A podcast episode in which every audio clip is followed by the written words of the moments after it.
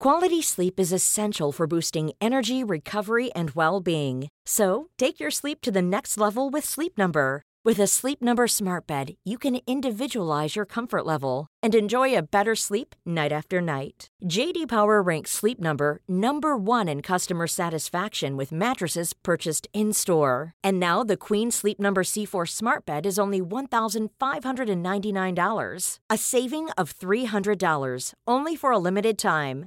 For JD Power 2023 award information, visit jdpower.com/awards. Only at Sleep Number stores or sleepnumber.com.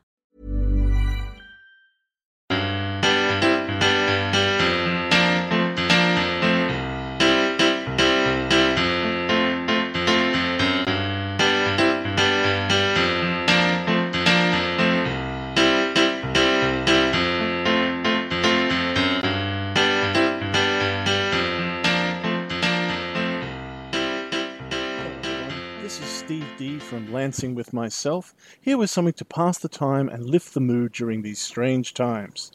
Over on Lansing with myself, we uh, present a podcast about game design, particularly for those who are new to it, who are learning, and especially if they are struggling with the psychological and emotional issues of being an artist and a creative um, when it's not your full time job. Um, and so we're used to precarious times, but mostly we, we're talking to people who have some experience in game design, and that, of course, might not be you. But the thing is, one thing we really believe over at Lansing with myself is that anyone can be a game designer.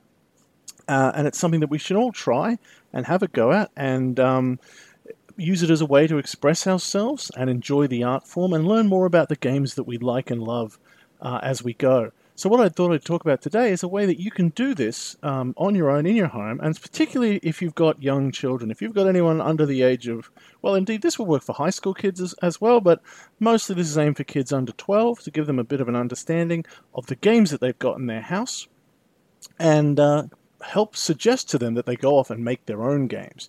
See, that's the real key, because if you can get your kids to create, then they're going to be much more absorbed. It's one thing to play a board game for an hour or two, but then they're going to get bored. But if they get the idea that they can make something on their own, that will keep them occupied for a very long time. And that's going to help you out if you're stuck at home with them. Um, and it's going to give them a really incredible experience to take their minds off it because they're going to be building something which will be something that they can remember as something great that they've done and they can come back to it over and over again. That's another great thing about game design is that it means that the game is rarely done. It's never done. You're going to be working on it over and over again and they're going to be building on it and making it better. And, and once they've done one, they'll be able to do others. So the way to get kids to think about game design and making their own games is to teach them about how to think about games in separate elements.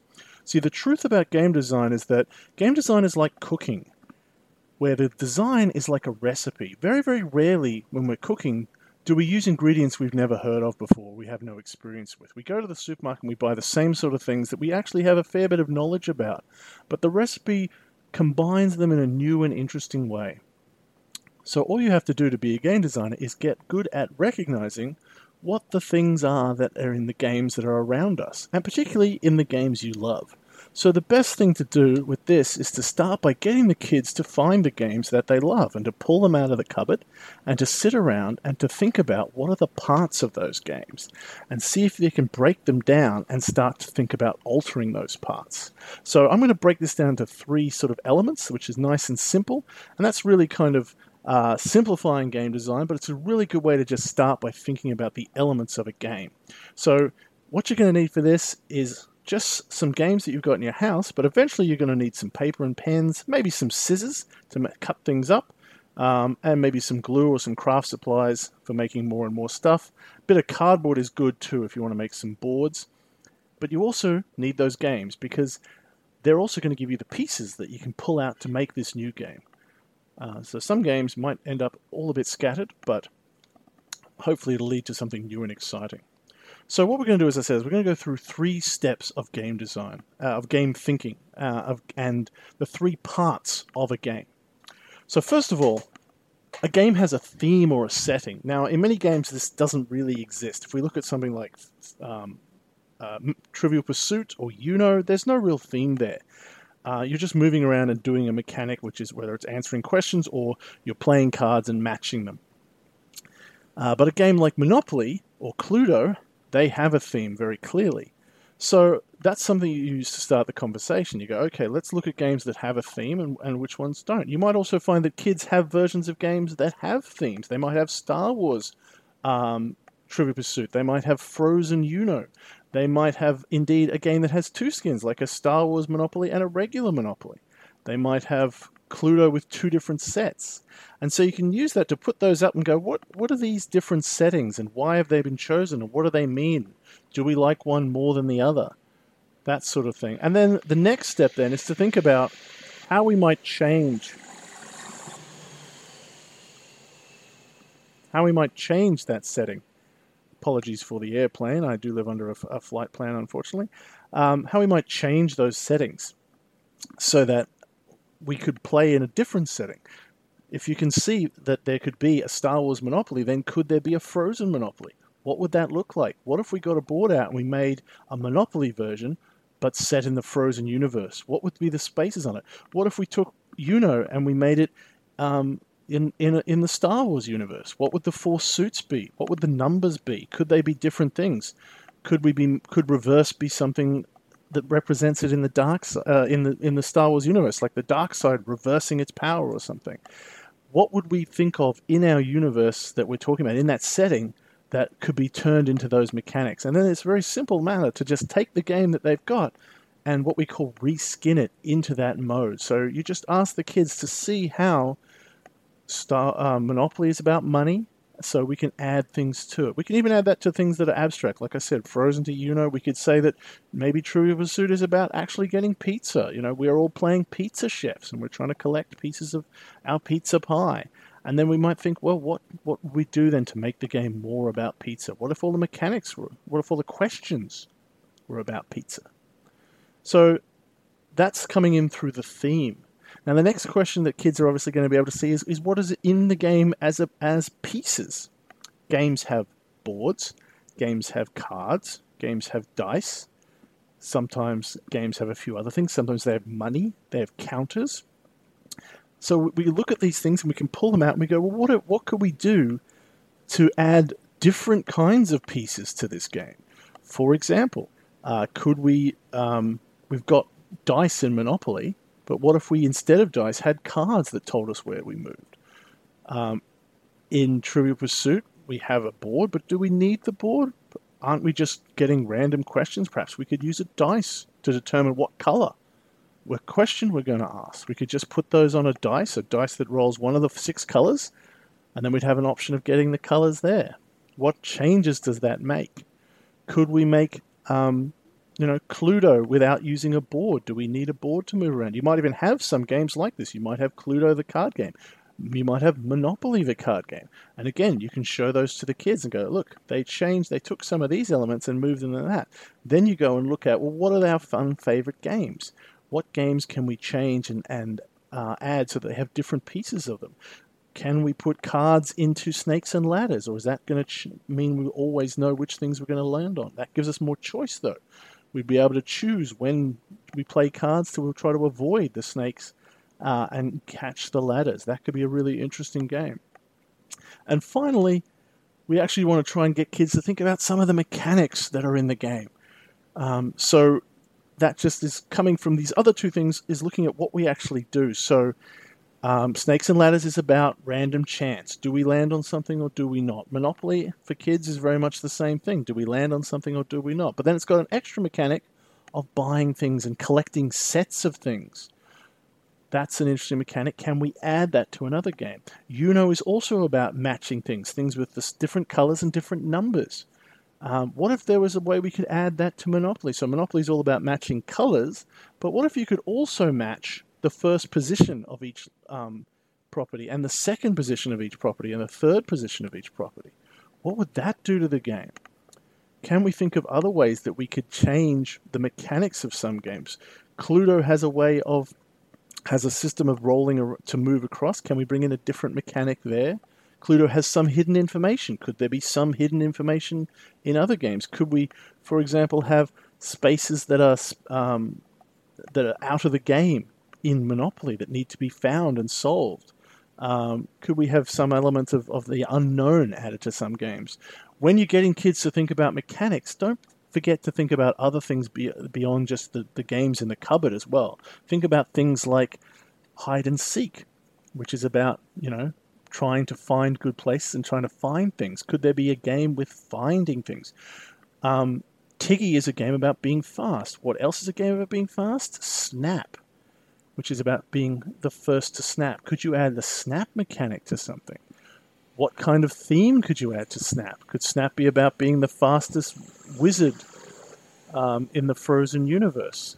Um, could you add um, all sorts of things. You could you add uh, there's there's other parlor games could be Chinese whispers or writing things down. So think about um, uh, parlor games. Think about games like that involve different activities, like Pictionary, where you're drawing things.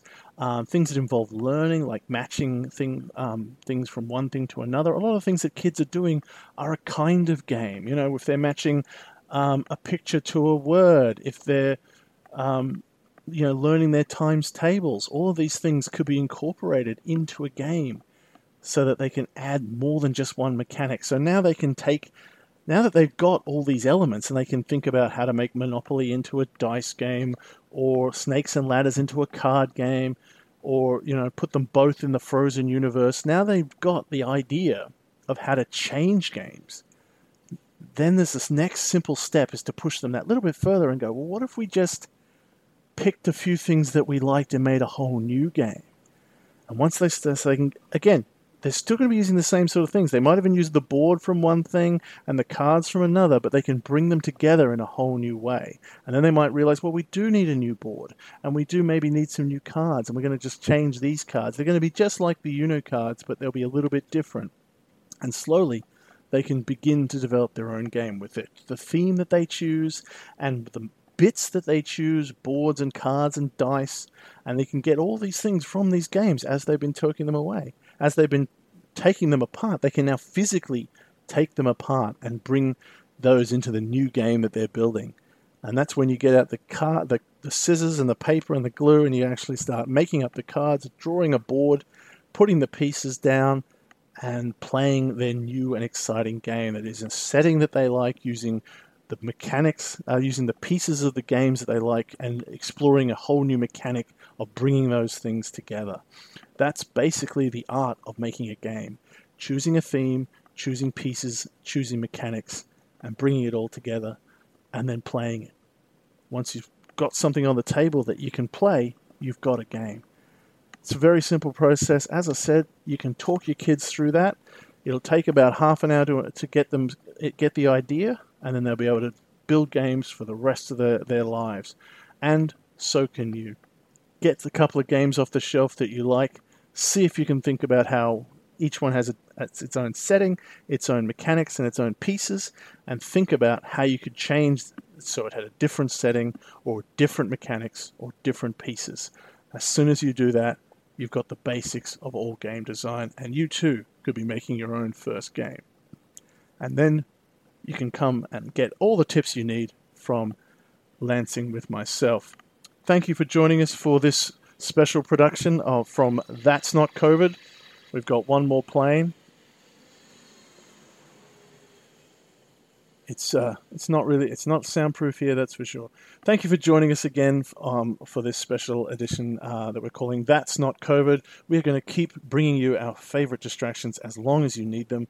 If you have any suggestion for us, you can find us on Facebook, Twitter, and Instagram, or on the web at www.that'snotcanon.com.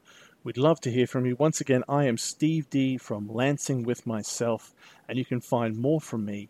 Uh, on that podcast itself, and of course on my company's page, which is www.tinstargames.com.